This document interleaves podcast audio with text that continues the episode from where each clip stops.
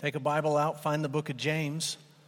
I'm glad to be back with you. Last week, my family was out of town. We were in Amarillo.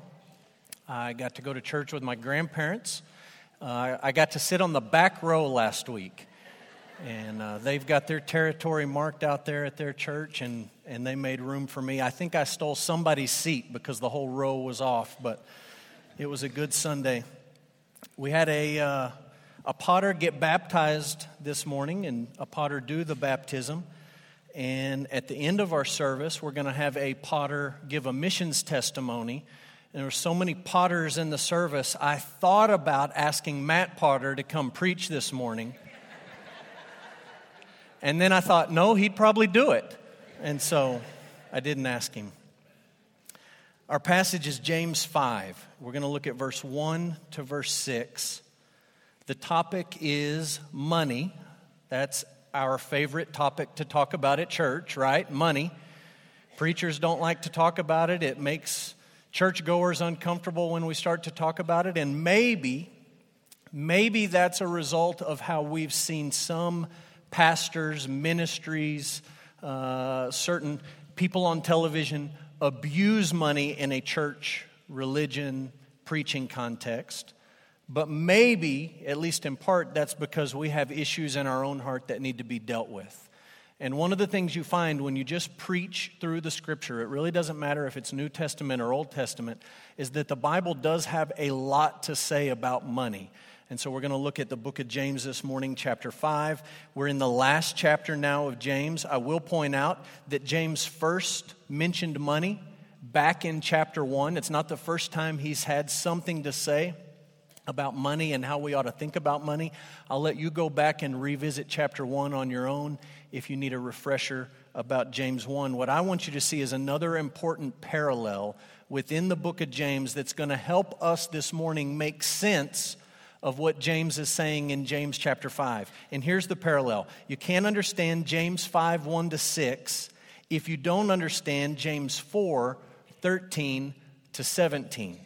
Those two passages go together. I realize that in your Bible there's a chapter break and probably a little bit of white space between the end of chapter 4 and the beginning of verse uh, chapter 5, and they put a new heading on there. And all of those little clues that weren't originally there when James wrote this letter, all those little clues when we read it make us think, okay, we're talking about something completely different now. But you need to remember, and I need to remember, that these chapter divisions weren't added to the Bible till around 1205 AD. James wrote in 45 AD. James didn't mean for there to be any chapter break here. And so when you look at this, you got to say, okay, whatever he said in chapter 4 is going to carry over to chapter 5. And there's a clue. If you look at the text, you notice that James 4, verse 13, says, Come now, you who say, and then he goes into the issue that he's, he's discussing. And then if you look at chapter 5, verse 1, he uses the same introductory phrase Come now, you rich. And then he goes on with this point. This is the only two places in the book of James that he begins a sentence or a thought or a paragraph with this phrase, come now. And it's a, a, clue written into the text that's sort of like bells going off. And you say, wait a minute, wait a minute. He hasn't said this before and he doesn't say it again. These two thoughts must hang together. And so we got to go back and remind ourselves what we saw in James chapter 4. So last week, you heard expert analysis on James 4 from Hunter Siegler.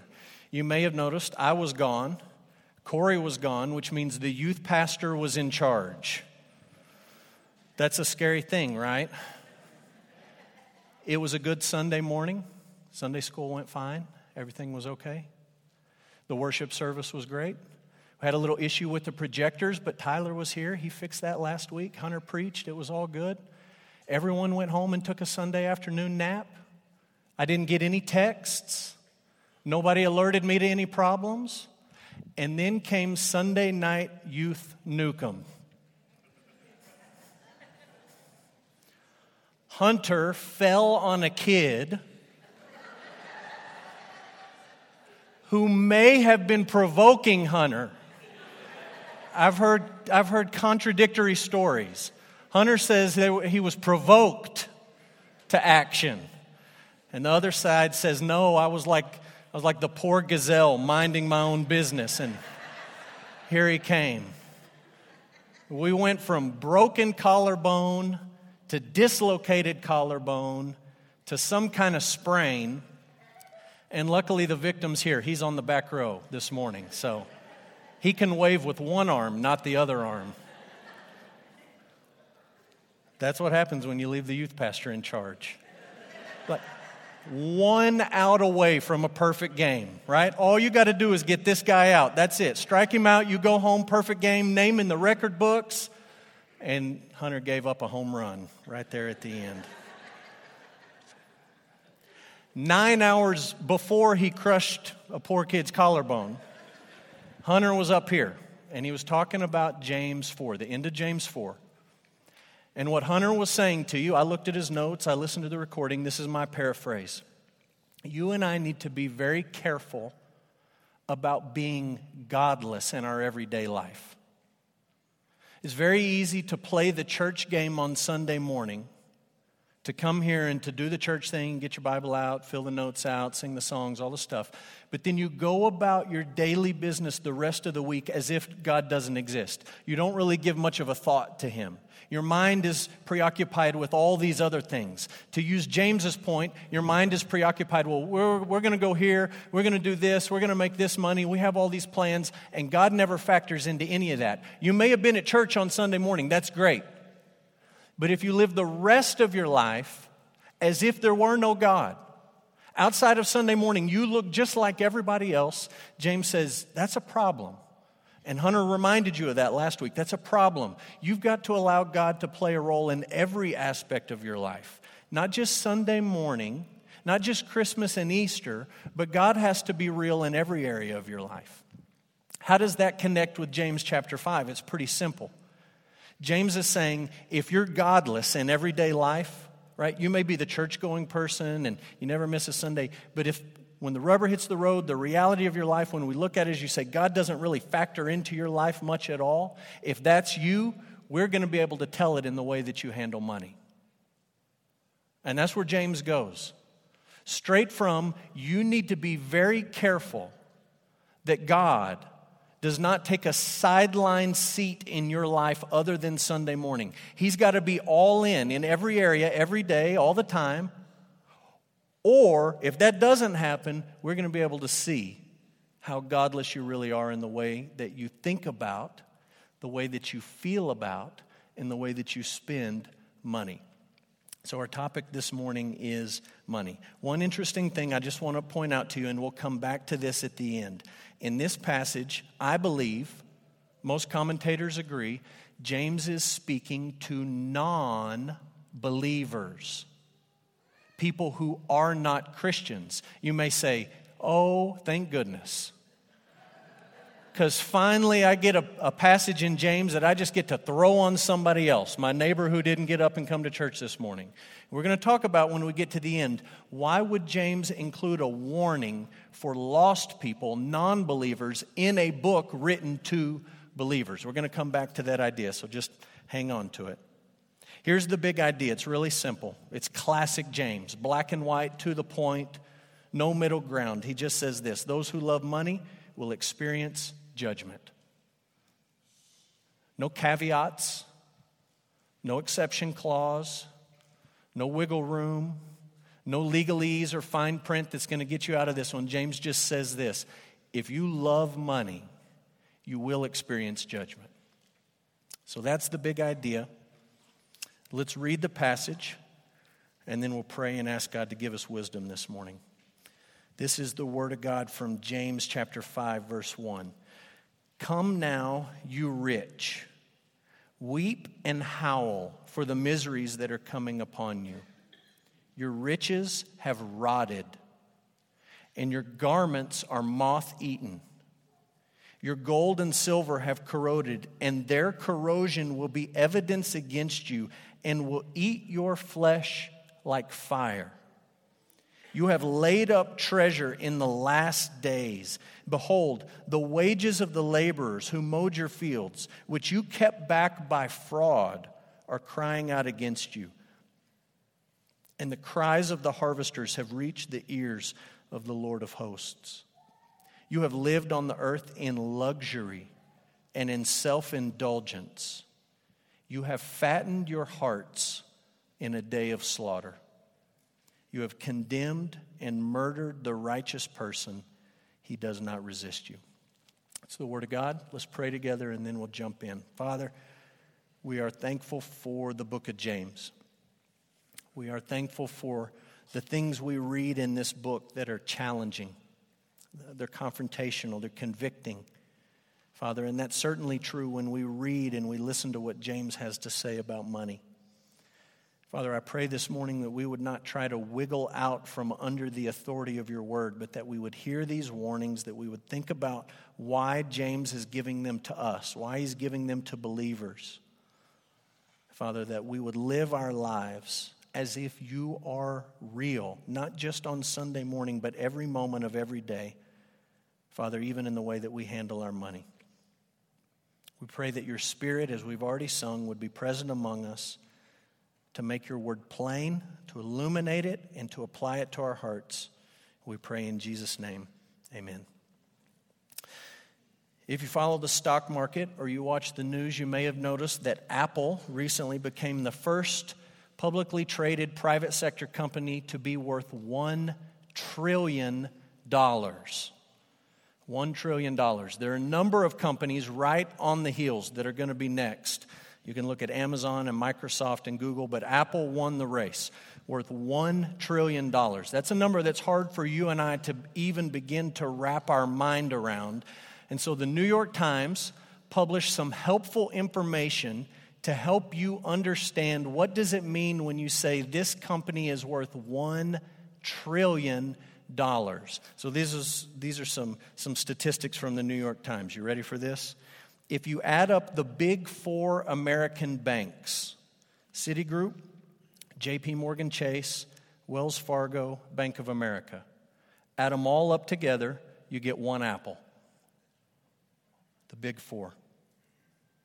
Or you could take every single automaker in the world, everybody that makes cars, Pick your brand, pick your country, all of them. Add them all up together, Apple's bigger. You could take all of the aviation companies, and in that, what they included, I, I read into the notes a little bit, they're including people who make airplanes, people who fly airplanes, the whole aviation industry. Add it all together, Apple's bigger. One trillion is big. One last one they mentioned you can take the entire American media industry, all the Netflix, all the Amazon Prime, all the ESPN, all the cable news shows, all of the media industry in the United States of America, add it all up together, Apple is bigger, worth $1 trillion. Now, I know you live in the oil patch, people have big companies out here and they work big deals and people make a lot of money. But let's just be honest most of us in this room don't deal day to day in trillions. Okay? Most of us don't deal day to day in billions, and if we're really honest, most of us don't deal day to day in millions. Maybe a few of you when you go to work, but most of us don't live in that world.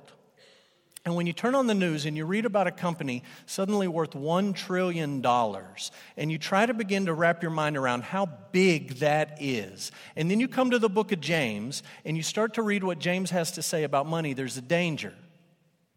Here's the danger, right? The Bible has many, many warnings about money. Many.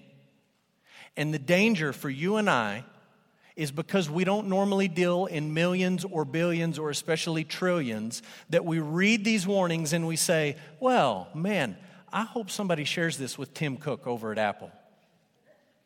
I, hope Larry Page over at Google gets the memo. Like, make sure it comes up in the search results.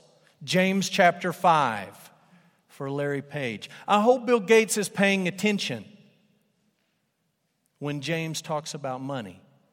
And we look at all these people who have so much more than us, and we sort of let ourselves off the hook because we think, James says right out of the gate, Come now, you rich. And we say, Well, I know who's rich. Apple's rich. These companies are rich. These CEOs are rich. These, these fat cats are rich. Surely he's not talking to me. I just listed a few of the references in the Bible that came to mind first when I thought about warnings about money. I mean, we could go on with dozens and dozens, and we're not going to look these up. Let me just mention Psalm 73, an Old Testament reference that is a warning to anyone, whether you have a lot of money or you don't have a lot of money, who is envious of those with money. If you struggle being envious of those who have a lot, it's talking to you, not just Larry Page, not just Bill Gates, not just Tim Cook, not just Jeff Bezos, world's richest man, but you. Matthew chapter 6, Jesus says, Don't worry about money. Don't worry about it. And if you're somebody like me who's prone to worry about things, money in particular, then you realize he's talking to me. It doesn't matter if you have a lot or a little. If worry is the issue and it's connected to money, he's talking to you. Mark chapter 10, the rich young ruler. Jesus is saying, Your love for me has to be so far greater, infinitely greater. It has to make, make your love for money pale in comparison. And you read about this tragic character in the rich young ruler who, in the end, loved money more.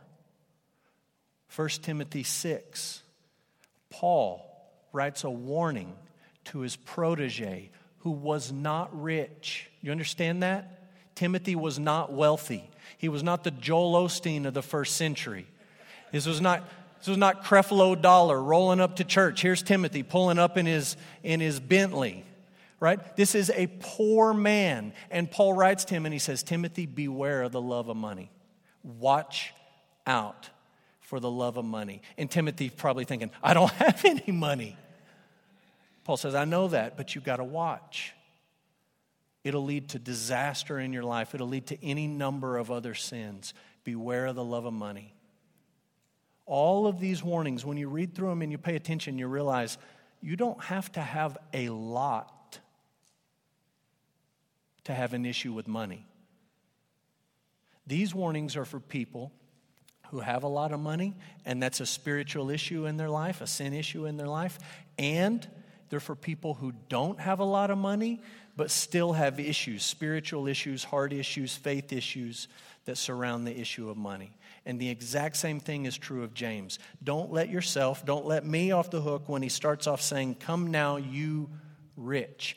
All the things that he's about to say are things that we need to think through in our life. So the question is this How does James describe those who love money? How does he describe them? A couple of thoughts. Number one, they pile up treasure on earth. If you love money, one of the results of that, that should be evident for people to see, is that you pile up treasure on earth. Notice what James says. He says, Your riches are rotten and moth eaten. Most Bible scholars think that he's talking about fancy clothes, that in the ancient world just didn't last a long time because of the, the climate and the environment in the Middle East. You can spend a lot of money on this, on this piece of clothing, but it's not going to last. It's going to just get eaten up. And in our culture, in our society, he might sort of say it like, Beware you people who buy all this fancy clothes, it's going to be out of style in six months.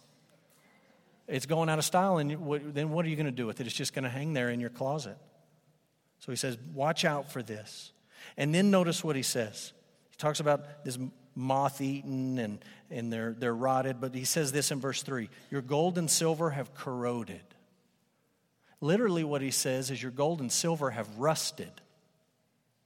And it's interesting because gold and silver don't rust. They'll sort of tarnish, they'll sort of get a you know, little film on the outside where you might need to polish it and spruce it up, but they don't rust. And James says, what he actually says is, your gold and your silver have rusted. And you say, well, you know, first century guy, he didn't know a whole lot. He didn't know about chemistry, and he just, he's talking about something that's not his area of expertise. No, I think he knows exactly what he's saying. He's talking about, if you read in verse 2 and 3, he's talking about the last days. The last days. He says, You live in the last days. And you're piling up all this gold and silver. It's so worthless, it might as well be rusted. It's corroded. And all this wealth that you've piled up in the last days, James says, is going to be evidence against you in the end. Try to explain this. I try to, to make sense of this this week. Here's my best crack at an explanation.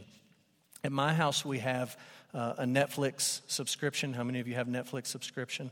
A lot of you. We have Amazon Prime, so you got Amazon Prime Video. A lot of you guys have that. So we like to watch movies, TV shows, kids watch things. And uh, Brooke and I like to watch movies or different TV series. And my two favorite genres, okay, this is what really gets me excited. And my wife is already rolling her eyes because this is not what gets her excited. I like westerns, right? The dustier, the better. I don't like these new westerns where everybody's clean. That's not, I, I want a real western. And I like apocalyptic movies, end of the world movies. You know the kind I'm talking about? Once Netflix figures out that you like those kind of movies, you can go down the rabbit hole forever on end of the world movies and you start watching some and you're like this is the dumbest thing but i gotta see how what happens. I gotta hang in here. So end of the world movies. Sometimes the movie is building up to the end of the world like something's coming and the panic is building. Sometimes these are pretty cool too. The quote unquote end of the world has already happened. Like the aliens already invaded all the nuclear bombs already went off al gore was right and the climate change got all of us whatever the, the world has ended and there's just a few people hanging on. And, the, and the, the movie is about how does life work right there, okay? Lots, all these movies are the same, by the way. They're all exactly the same. And one of the things that happens in almost all these movies is looting. Okay, this is when the big event happens. Like the aliens show up, it's time to start looting. Or the bombs go off, people are breaking into 7 Eleven. Okay? All this looting takes place. Here's what you see in these movies the foolish people go straight for the cash register. Right?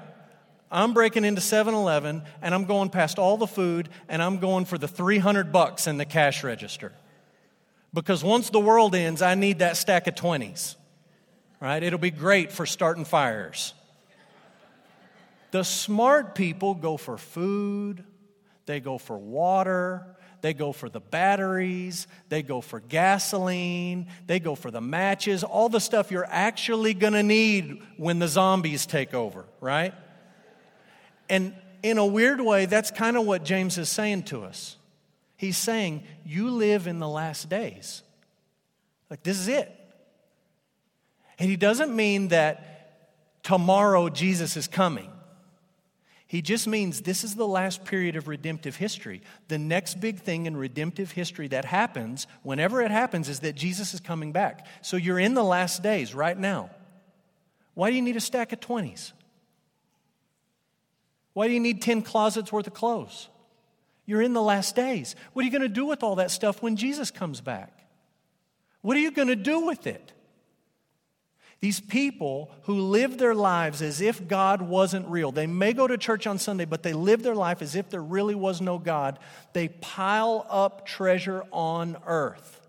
You say, well, what's the standard? How much treasure can I have? How many closets of clothes can I have? How many 20s can I have in my stack? How big can my 401k be? I'm not here to give you a list of Pharisaical rules. I'm not here to pretend like there's one standard and if you're over or above it, we're going to, you know, sort of plot you on some kind of graph. I'm just saying what James is saying. You live in the last days. These are the last days. Why are you piling up treasure on earth? In the end, when Jesus comes back and it's time for judgment, all that stuff is just going to be used as evidence against you. All that stuff that you've piled up and you trusted in and you thought would make you happy, it's going to be proof that all along, even though you showed up on Sunday morning, your heart was connected to earthly treasure, not heavenly treasure. So that's the first thing that James says about money. It's challenging. What does it look like if you love money? You pile up treasure on earth. Number two, these people defraud and oppress the poor. They defraud and oppress the poor. Look at verse 4. Behold, the wages of the laborers who mowed your fields, which you kept back by fraud, are crying out against you, and the cries of the harvesters have reached the ears of the Lord of hosts. You owe these people money. You had a deal with them, right? The, the picture here is that you're the landowner and you paid these folks, probably lower social status than you, to come work in your field, and then you didn't actually pay them. And God knows about it. He knows about it. He knows that you sinned and you hurt someone else so that you could get ahead. Look at verse 6. He talks about you've condemned and murdered the righteous person. You've condemned and murdered the righteous person. Again, that's kind of extreme language. We talked about that when uh, we've looked at other passages in the book of James. Maybe he throws out things, ideas where we say, uh, we haven't really killed each other, we haven't really hurt each other. But James is always boiling this down to a heart level issue for us. And here's the heart level issue when you look at James 5, 4, and 6. He's saying, Are you willing to sin against God and do what you know is wrong? Are you willing to hurt other people so that you can get a step up.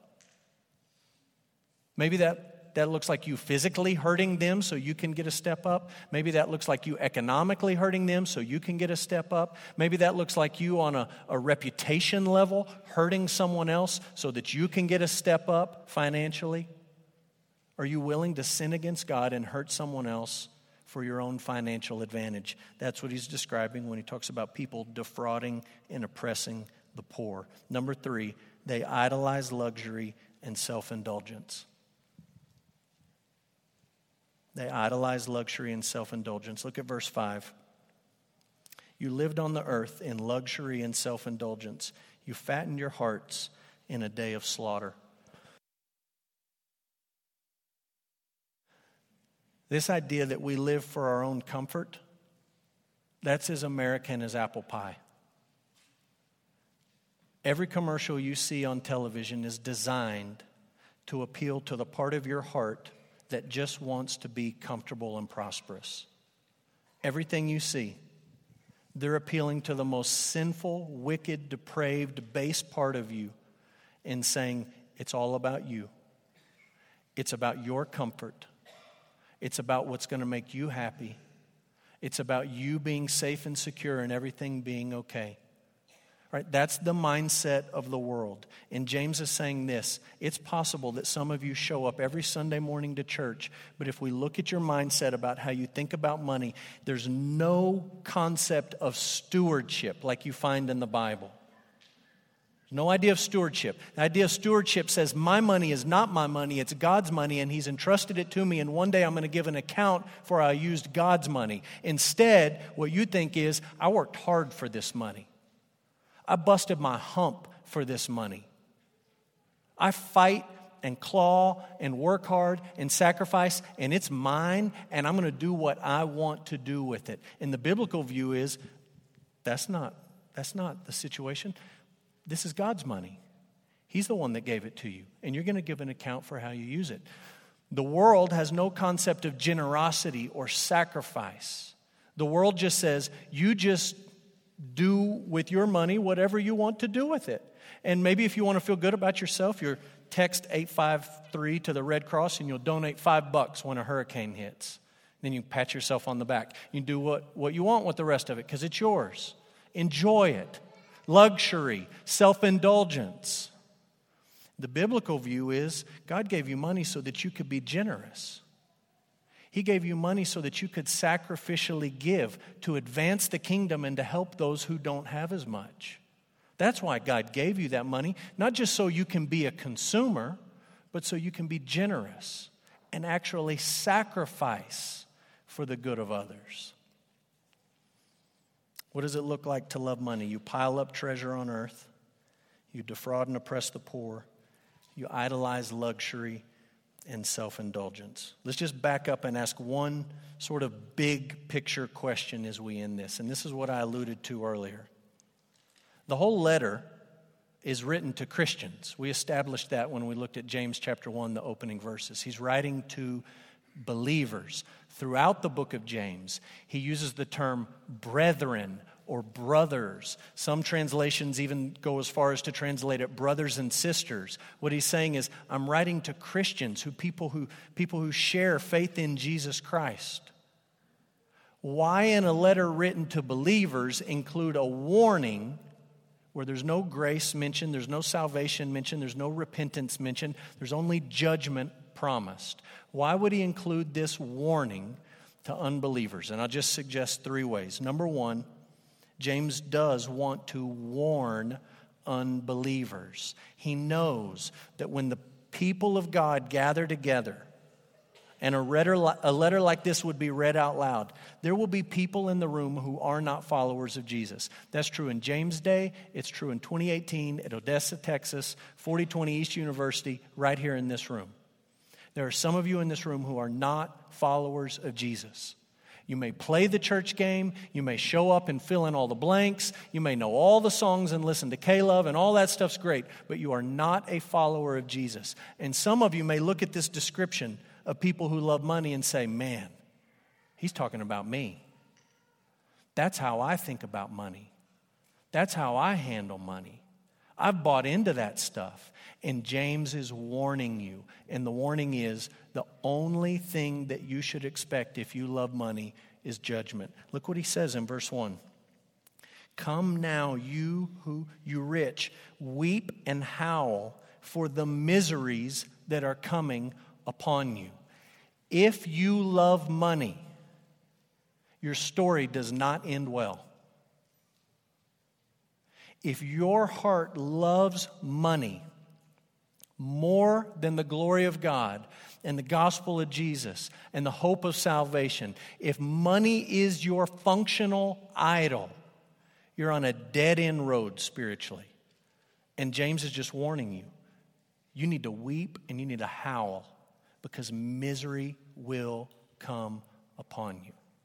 Secondly, why would he include this warning in a letter to believers?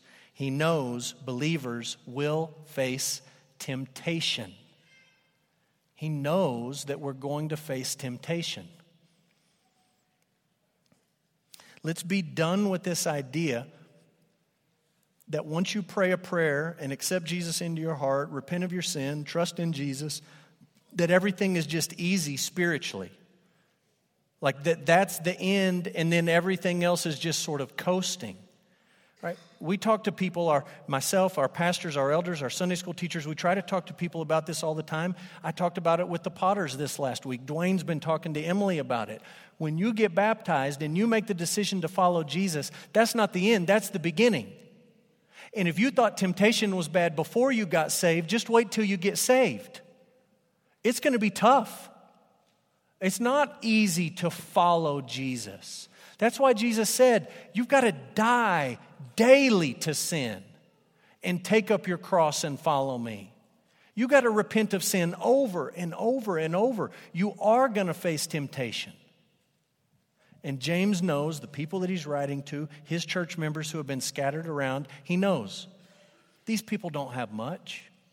They're not rich and wealthy by the world standards, but they're going to face the exact same temptation that everyone else faces, and that's the temptation to make money your God, your little g God. You're going to face that temptation because it's in your heart. Sin, indwelling sin is going to lure you in that direction. James has already talked about that. We're tempted when we're lured by our hearts and our desires. And you're going to face that temptation because you live in a godless culture that wants you to think the exact opposite about what James is saying about money. So you got to be ready for temptation. Number three, why did he include this warning in a letter to believers? I think he wants us to look to Jesus. I think he wants us to look to Jesus. I realize the passage ends and James moves on. We'll talk about what he moves on to next week. I realize he doesn't go into a whole big gospel presentation of, you know, here's what you need to do to become a follower of Jesus.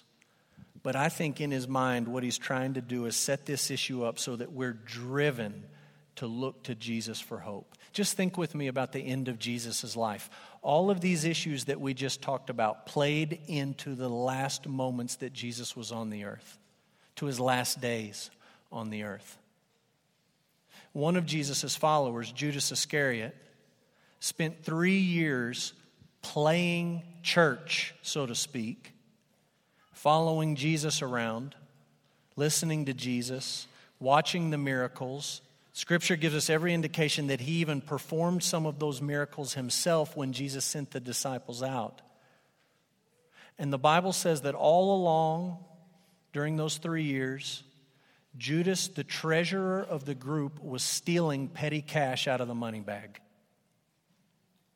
Why? It's because he thought a little bit of money would make him happy. It's because he thought that money would give him a little more security than Jesus could. It's because ultimately money was more important to him than following Christ. It's because he cared more about a little extra change in his pocket than he did the glory of God. So he spends three years hardening his heart, stealing from Jesus. You, you ever thought about how foolish that is? You're stealing money from a guy who heals people at a distance and walks on water and controls the weather, and your heart is so blinded by sin. You remember Paul told Timothy, the love of money is the root of all kinds of different sins. You'll do all kinds of dumb stuff once money's your God like trying to steal under the table from Jesus. So he did it for three years, and then at the end of Jesus' earthly life, Judas saw an opportunity, and the opportunity was to make a buck, to sin against God, and to hurt someone else for his own advancement. So he cashed in his relationship with Jesus for a relatively small bag of money. What are you going to do with that money, Judas? How far is that money going to take you? That's not going to last you the rest of your life. It's not going to allow you to live in luxury. It doesn't make sense. Why would you do it? It's because when money becomes your God, you do all kinds of foolish things. Look, humanly speaking, we could very safely say that Jesus died because Judas loved money. All of these things played out in his life. You could also step back and see the bigger picture, which is always helpful. And you could remind yourself of what Jesus said in his last days. He said, No one takes my life from me. I lay it down on my own accord. I do it willingly. I'm going to lay it down and I'm going to take it up. And I'm going to lay it down because God's people are broken by sin. They chase after all kinds of false gods, including the little g god, the, the idolatry, uh, the idolatrous uh, pursuit of money. These people are so wrapped up in this stuff. The only way that they can be freed from is if I laid my life down for them. So I'm going to die for their sins. I'm going to raise from the dead and I'm going to give them new life. And Jesus didn't say, I'm laying down my life so they can keep chasing idolatry here, chasing money here, and then go to heaven someday. But I'm laying down my life that they would be my people, that they would know eternal life, not just when they die and go to heaven, but right now. That there would be a change of heart that changes who they are and the direction of their life. That they would hear my voice, the shepherd, and follow me. Jesus laid down his life to connect it to the book of James to make you perfect and complete, lacking nothing. That's where we started in the book of James. God's purpose in your life is that you be perfect and complete, lacking nothing. He doesn't want to just save you and leave you chasing the idol of money. He wants to free you from that and save you from that so that you are whole and complete. And the only way that that happens in my life and the only way that it happens in your life is if we look to Jesus and we say, This is the one who died for my love for money. He died for it, it cost him his life. And he died not just to forgive me of that, but to free me from that. So that I would hear his voice and I would follow him. That as over time I become more and more like Jesus, I would end up being perfect and complete, lacking nothing. That's his purpose in your life. And James writes this warning. It fits in with all the other warnings about money. And what he's doing is he's saying, You need Jesus.